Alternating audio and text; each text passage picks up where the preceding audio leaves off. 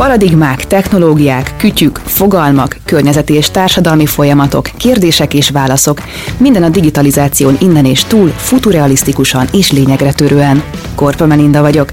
Ez pedig a Magenta Podcast, a digitalizáció színe java. Itt pedig Manc László, alias Manci. A Magenta Podcastban az életünk minden részét átszövő digitalizációról beszélgetünk majd közérthetően. Tartsatok velünk, legyetek ti is tech tudósok, legalább egy kicsit. Megígérjük, hogy nem lesznek betűszavak és rövidítések. Mi magunk is inkább vagyunk műkedvelők, mint szakértők. Éppen ezért így kérdezzük majd a digitalizáció jedieit saját szakterületükről. Javasoljatok témát és tegyetek föl kérdéseket. Iratkozzatok fel a csatornánkra és kommenteljetek. De előbb hallgassatok minket otthon, úton, útfélen, a podcast lejátszótokon, vagy ahogy szeretnétek.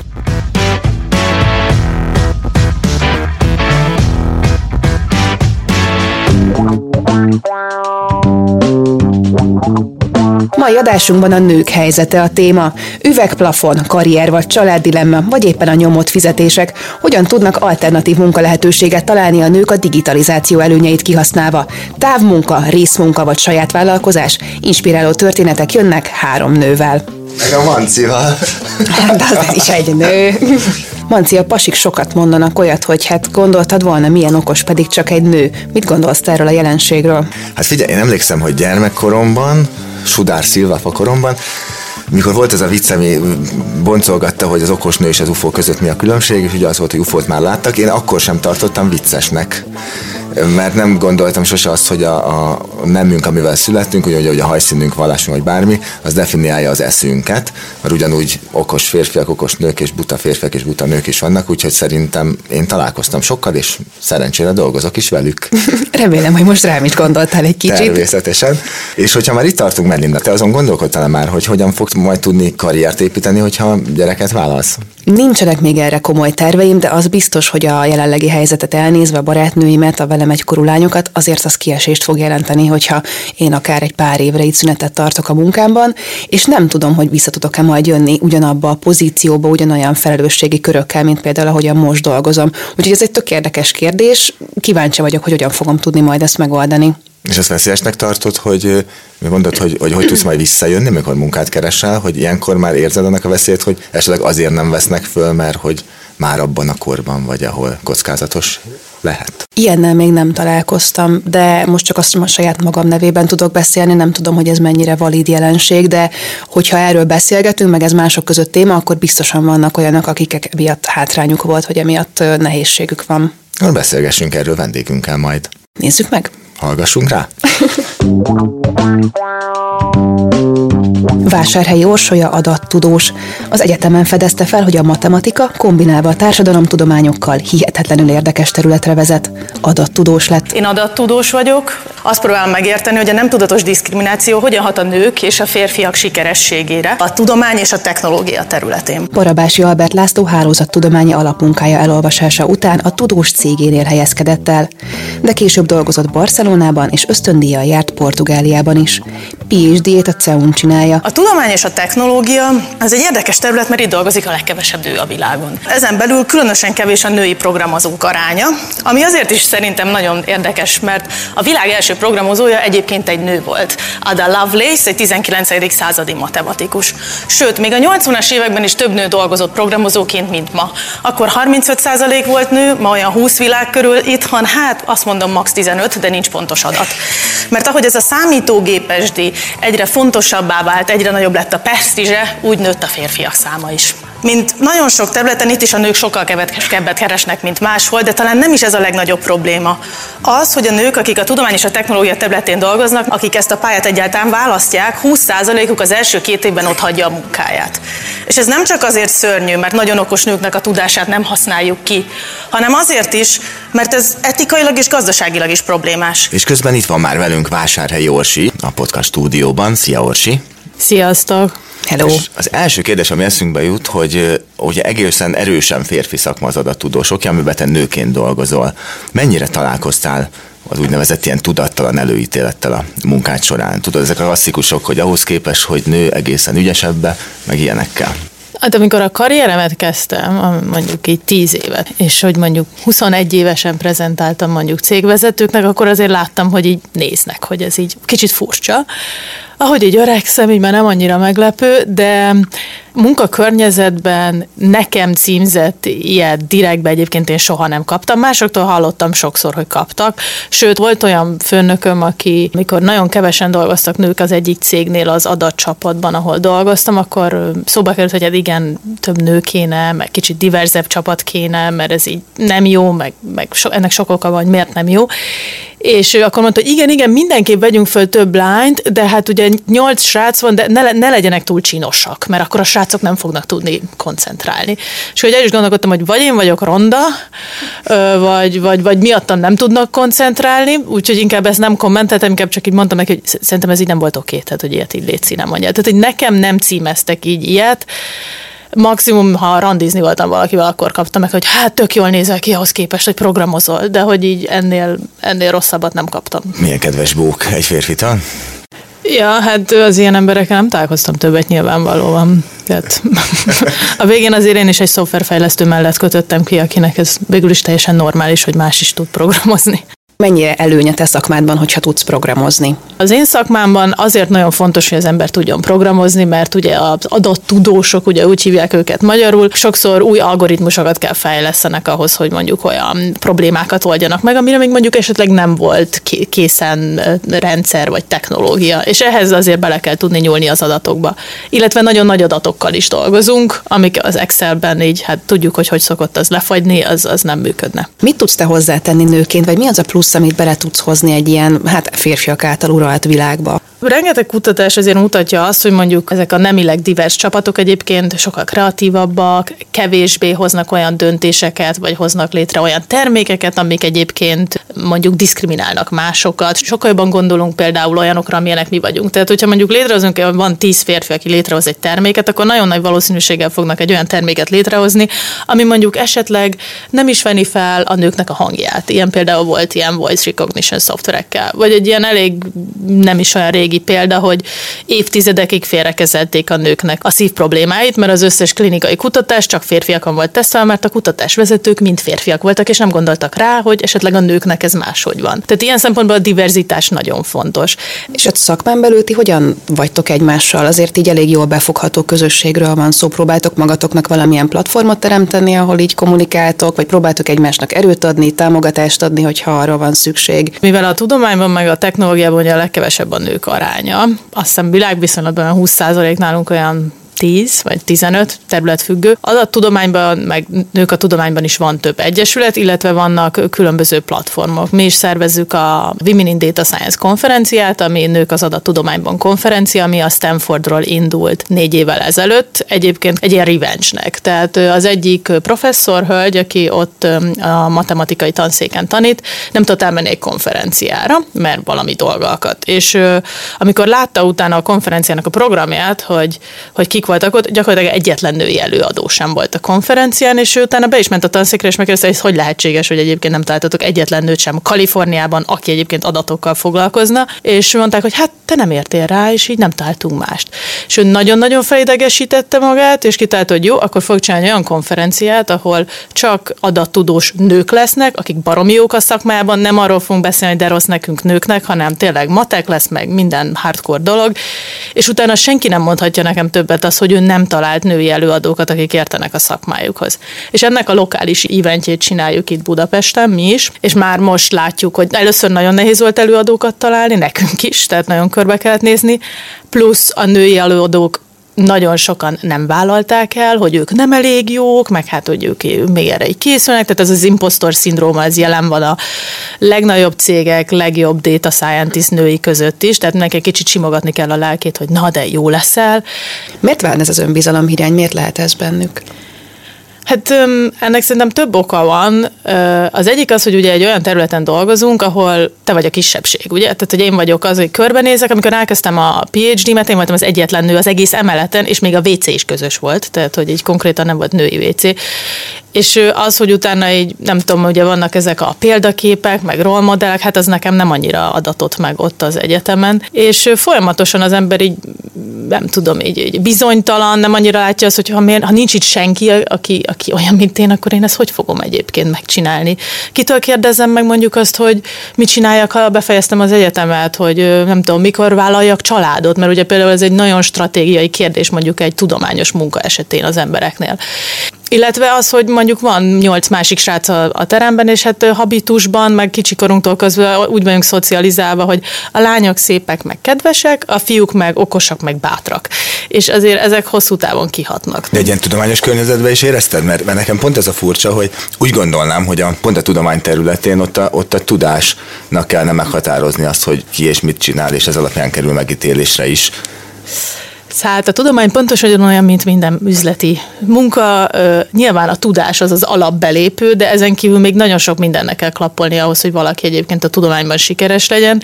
Sőt, szerintem még sokkal nehezebb, mert egyrészt nagyon kevés pozíció van, annál sokkal több ember keres, kap mondjuk doktori fokozatot, de ez főleg mondjuk a Nyugat-Európában, meg Amerikában egy sokkal kiélezettebb dolog, ahol ez amúgy egy megbecsültebb szakma is. És hát a teljes professzori állással, akik ilyen olyan professzorok, akiket nem lehet kirúgni, rúgni, és azt kutathatnak, amit akarnak, ott ilyen 15 a nők aránya. Tehát, hogy gyakorlatilag ugyanolyan kevés, sőt, még kevesebb, mint mondjuk bizonyos technológiai területeken. Én meg ugye egy technológiai területen foglalkozom tudományal, ahol meg végképp különösen kevés a nők aránya.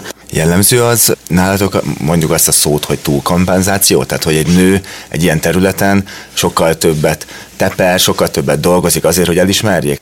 Szerintem ez minden területen jellemző, de csak azt mondom neked, hogy a jövő héten rendezek egy 600 fős konferenciát, három hét múlva leadom a disszertációmat, és most itt ülök veletek, és közben még van három munkám. Mit gondolsz? Szerintem azt hiszem, egy picit érdemes ezen elgondolkodni a túlkompenzáción.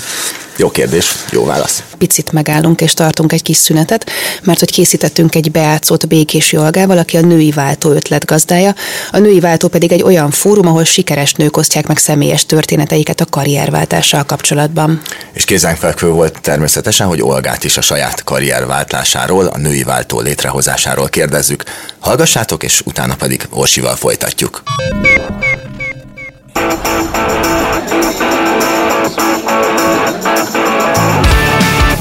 Egy szó a fesztiválról, remény, szabadság, kapcsolódás, önmegvalósítás, felemelő, összetett teltházat. Mindenkinek ajánlom. Ez volt a tavalyi Karrierváltó Fesztivál spotja, az akkor egyéves női váltó rendezte, hogy senki ne gondolja, hogy vége a nő életének 40 felett, vagy esetleg gyerek után. Vannak lehetőségek, csak rájuk kell találni. Amikor megszületett a nagyobbik fiam, akkor még visszamentem nagyon korán dolgozni, de már éreztem azt, hogy nem vagyok igazából a helyemen. Hogy már nem tudok napi 10-12 órát szombat-vasárnap dolgozni, és ünnepnapon, és azt is éreztem, hogy már szűkek a keretek, hogy ez az egész már nekem nem jó, és amikor a második gyermekemmel várandós lettem, akkor egyszerűen létrehoztam a saját munkahelyemet. Olga a nehéz helyzetben megoldások után kutatott. Hasonló cipőben járó nőket kérdezett arról, hogy ők hogyan csinálták. Észrevettem magamon, hogy mindenkitől azt kérdezem, hogy te hogyan dolgozol, hogyan lehet gyerekek mellől vállalkozni, és egyébként azt gondolom, hogy ugyanúgy riporter maradtam, attól még, hogy munkaformát változtattam, és nagyon érdekes volt, hogy a nők megnyíltak, és mindenki arról mesélt, hogy ki hogyan csinálja, ki hogyan éli túl a mindennapokat, és öm, azt gondoltam, hogy annyira jó történetek vannak, hogy olyan kár lenne, hogyha ez mind csak nálam megragadna. Ebből az ötletből lett a női váltó, mert mások történeteit megismerve mindenki inspirálódhat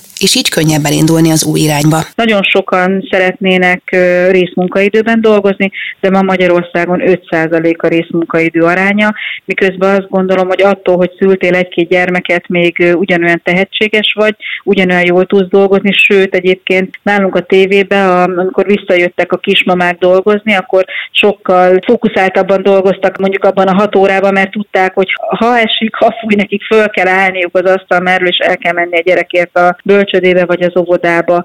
És én nagyon szeretném, hogyha a cégek felismernék azt, hogy itt van egy nagyon széles réteg, akik szeretnének dolgozni, csak nem 8 órában. És hogyha kicsit rugalmasabbak lennének a cégek, és elkezdenék keresni annak a módját, hogy hogyan lehet visszaintegrálni a kismamákat a munkaerőpiacra, akkor szerintem nagyon értékes munkaerőt találnának.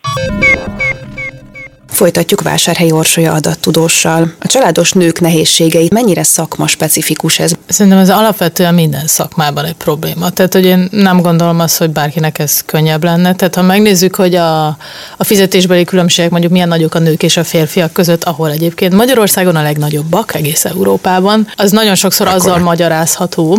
Minden ezer forint, amit te keresel, abból én 860 forintot fogok meg. Tehát, hogy egy nő az, az 14 kal kap átlagosan kevesebb kevesebbet, ugyanazért a munkáért, ugyanazzal a kvalifikációval. Nyugaton mi a helyzet ezzel? 220 évre becsülik, mire egyelő lesz a nőknek és a férfiaknak a fizetése világszinten. Akkor még van időnk, mire odaérünk. Igen, igen. a helyzet változatlan. szóval azt gondolom, hogy ez minden szakmában van ez a, ez a probléma, és egyébként az, hogy ugye természetesen abból kifolyólag, hogy az ember mondjuk szül, otthon marad, az azért az mondjuk attól függően, hogy mennyire gyorsan változik egy szakma, annál jobban kvázi bünteti a nőt. Tehát egy olyan szakmában, mint mondjuk a technológia, ahol baromi gyorsan kell új dolgokat tanulni, két év alatt gyakorlatilag elévül az ember tudásának egy jelentős része, és sokszor egyébként képezned kell magadat, ott egy két-három éves gyes azért az elég karrierülő lehet, úgy képzelem. Te mivel tudsz tenni, hogy ez akár a férfiak felé, akár a társadalom felé ez megváltozzon? Szerintem itt az első az az, hogy kicsikorunktól kezdve a szocializációban azért alapvetően az van tanítva, hogy anyu van a gyerekkel, apu meg nem. Hiába ez változik, azért... Apa mosdik, anya főz. Így Együtt van, lenni jó. Igen, körülbelül. Bár egyébként nekem apukám volt gyesen velem, ehhez nyilván kell egy olyan támogatás és jogszabályi környezet, ami segíti azt, hogy egyébként a nők és a férfiak ugyanúgy el tudjanak menni otthon a gyerekeikkel, ahhoz anyagi helyzetet kell teremteni, tehát onnantól kezdve, hogy ugye a nők kevesebb pénzt keresnek, mint a férfiak, még ha ugyanakkor a tudásuk is van, a férfi mindig sokkal nagyobb valószínűséggel fog a munkahelyén maradni, addig, amíg ez a gap fennáll, mert pénzre van szüksége a családnak a gyerekneveléshez, és amíg nem tudom, nagyon kevés a családi ellátás, ez például nem fog változni.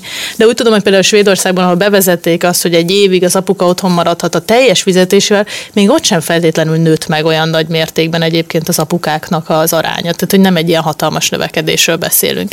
Szerintem ez kulturálisan van egy ilyen Ugye van az, hogy mennyire férfias vagy nőies a viselkedésünk, és hogy van egy ilyen elvárt férfias nőies viselkedés, amiben bele kell illenünk, hogy a társadalom ne nézzen ki minket. És azt gondolom, hogy ez még nem tart a társadalom, hogy ez egy ilyen teljesen elfogadható legyen, hogy jaj, hát igen, a Józsi csak otthon van a gyerekekkel, nem csinál semmit. Tehát, hogy szerintem van ennek egy ilyen negatív visszhangja.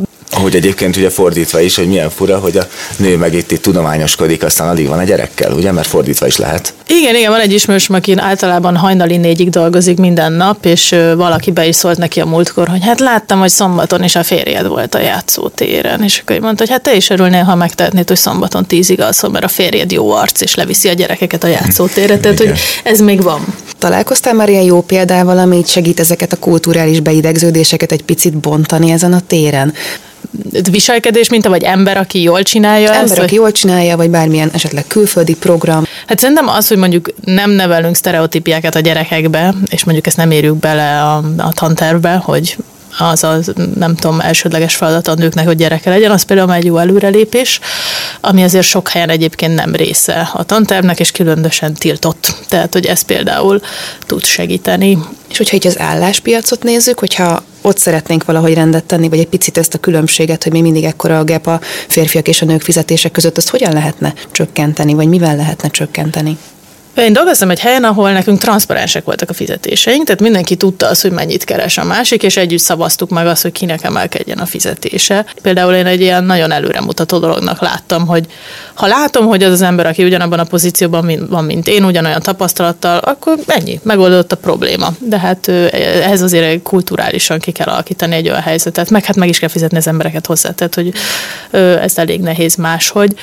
Az, hogy mondjuk például ugye mondjuk technológiában sokkal kevesebb nő dolgozik, mint férfi, ami most egy kimondottan jól kereső szakma, az, az például egyébként növeli az egyenlőtlenségeket. Tehát, hogy ez tovább fogja növelni azt, hogy a férfiaknak sokkal magasabb átlagosan a fizetése. És azért alapvetően az, az így a munka történetére elég jellemző, hogy ahol sok a nő, ott, ott alacsony a presztízs, ahol meg sok a férfi, ott meg magasabb. Például a technológia pont ilyen, tehát, hogy eredetileg nők voltak a programozók, mert a gépíró nőkhöz hasonlították őket. Aztán, ahogy nőtt ennek a területnek a presztízse, hirtelen megjelent egy csomó férfi, megnőtt a fizetés, és szépen kiszorultak a nők. De azért szorultak ki, mert hogy a férfiak jobbak voltak, hangosabbak, erősebbek, vagy egyszerűen csak a kis hitűségük így elnyomta őket, vagy mi lehetett ennek az oka? Hát azért ez még az 50-es években volt, tehát hogy akkor ugye az még például Angliában a nőknek, amikor megházasodtak, kötelező volt mondjuk felmondani, tehát nem dolgozhattak tovább. A 80-as években egyébként még sokkal több nő jelentkezett például ilyen computer science meg programozó képzésekre, Szerintem inkább ennek kulturális okai vannak, hogy ugye van ez, ez a geek kultúra, hogy akkor izé számítógépek, meg nem tudom, milyen nagyon kockák vagyunk, meg videójátékokat játszunk, és hogy ez, ez egyébként pont nehezen összeegyeztethető azokkal az elvárt szerepekkel, amiket egy nőhöz elvár a társadalom. És például az egyik ok, amivel magyarázni szokták, hogy nem népszerű a lányok körében a, a technológia, mert egyszerűen nehezen összeegyeztethető azzal a képpel, amit kicsikoroktól tanítanak nekik, hogy szépek, meg kedvesek. És most itt előtted áll egy 14 éves kislány, és azt mondja, hogy minden a reáltudományok, és azon a vonalon akar elindulni, akkor mit tudnál neki tanácsolni? mindenképp csinálja, ha ezt szeretné csinálni. Mindenki azt mondja, hogy mindenki csinálja azt, amit akar, aztán úgyis megváltoztatja közben, ha nem tetszik neki, remélhetőleg, ha megteheti amit mondjuk biztos, hogy mondanék egy 14 évesnek, hogy egy csomóan fogják azt mondani, hogy ne csináld, meg ez nehéz lesz, meg nem leszel olyan jó benne. Tehát ez én is meghallgattam a, az egyik egyetem első napján, hogy hát magának sokkal többet kell itt tanulnia, mint a többieknek, úgyhogy készüljön föl jobban. Tehát, hogy ilyenek vannak, és ezekkel nem kell foglalkozni vagy, vagy azt is megkaptam egyszer, hogy magának soha nem kéne tudományos dolgokkal foglalkozni. Aztán mégis foglalkoztam vele. Tehát, hogy és akkor ez így ennyi. Ezt az ember majd így megkapja néha, és ez biztos megvan egy 14 éves kislány, hogy ezekkel semmiképp sem foglalkozzon. Mert ha ezt akarja csinálni, és belerakja megfelelő energiát, akkor szerintem jól fogja tudni csinálni. Nagyon szépen köszönjük, hogy itt voltál megerősítetted azt, amit gondolunk, hogy hajrá csajok, és köszönjük, hogy még egyszer olyan vendégünk voltál, és beszélhettünk veled. Én is köszönöm szépen. Entry. Most pedig megyünk tovább egy inspiráló női történettel. Barta Niki az Edison platform egyik ötletgazdája, Szlavkai Évával Inspiration néven indított új közösségi mozgalmat. A Inspiration ezt két évvel ezelőtt indítottuk el Szlavkai Évával. Ez egy szintén egy női fejlesztéssel foglalkozó kezdeményezés. Minden hónapban vannak különböző témában reggelik, illetve most már egésznapos workshopok és online kurzusok is, és azt a célt szolgálja, hogy ők a nőknek egy olyan közösséget biztosítsunk, ahol egyszerre tudnak tanulni, egyszerre oszthatják meg a történeteiket, lehetőségük van a networkingre, a szakmai kapcsolódásra, e, és nagyon jó a visszajelzés, mert, e, mert tényleg egyszerűen azt érzik ebben a közösségben a nők, hogy tudnak egymáshoz kapcsolódni, hogy, hogy nem csak nekik vannak olyan nehézségeik, legyen szó akár egy munkahelyi nehézségről, vagy egy magánéleti nehézségről, és tulajdonképpen mégiscsak egy cipőben járunk, és, és így tudjuk egymást inspirálni, támogatni, hogy á, hogyha neki sikerült mindazok mellett, a körülmények mellett elérni azokat a dolgokat az életében, akkor, akkor nekem is sikerül. És vajon a nőknek miért van az ilyen típusú közegre nagyobb igényük, mint a férfiaknak? Talán a férfiaknak uh, nagyobb az önbizalma, vagy, vagy könnyebben elhiszik magukról mindazt, amivel például elmennek egy állásinterjúra, tehát hogy könnyebb magukat eladni, és a nőknek pedig ehhez egész egyszerűen egyrészt közösségre, meg történetekre van szüksége, másrészt pedig fejlesztési lehetőségekre, hogy, hogy, hogy picit, picit elhiggyék magukról azt, hogy igenis képesek dolgokra, igenis nekik lehetőségük van elérni bármit tulajdonképpen az életben. Igen, nekik rengeteg karrierút van, a, amit választhatnak, ahova becsatlakozhatnak. A különbség oka Bartaniki szerint a társadalom történetben gyökerezik. Talán a magabiztosságunk lehet a, itt a, a, a, a probléma forrása, hogy egész egyszerűen e, ugye az, az évtizedeken át tartó uh, különbségek, akár a, fizetésbeli különbségek, akár, a, akár, uh, akár egy csomó olyan társadalmi probléma, egy társadalmi nehézség, ami tényleg az utóbbi évtizedekben jellemző volt, valahogy a nőkben ezt elnyomta. Tehát nem merünk egész egyszerűen felszólalni, nem merünk elmondani azt, ami, ami nyom minket, és, és valahol itt látom én igazából az elcsúszást. Niki szerint a női közösségek és összefogás segíthet abban, hogy mindez ne így legyen. Én százszerzelékben a történet megosztáson hiszek, hogy egész egyszerűen az önbizalmunkat egy kicsit így feljebb tudjuk tornázni. És ez volt mára a podcastunk, a mai adásunk a nőkről, és már rengeteg ideig lehetne rólatok beszélni, de ebbe az időbe csak ennyi fér bele. Következő adásunkban pedig majd az emberi kapcsolatokról beszélgetünk a digitális korban. Öt generáció együttéléséről arról, hogy hogyan torzul vagy alakul a nyelv a digitális térben, és más érdekességekről, de persze vannak csatornák, amit érdemes még követnetek. Ha szeretnétek a témáról többet hallani vagy olvasni, akkor keressétek a telekom.most blogját a www.kötőjelmost.hu oldalon, vagy pedig nézzétek meg a Most fórumról készült felvételeinket a Telekom Facebook oldalán. Ez volt a Magenta Podcast, a digitalizáció színe java. Hallgassatok minket legközelebb is. Sziasztok! Sziasztok!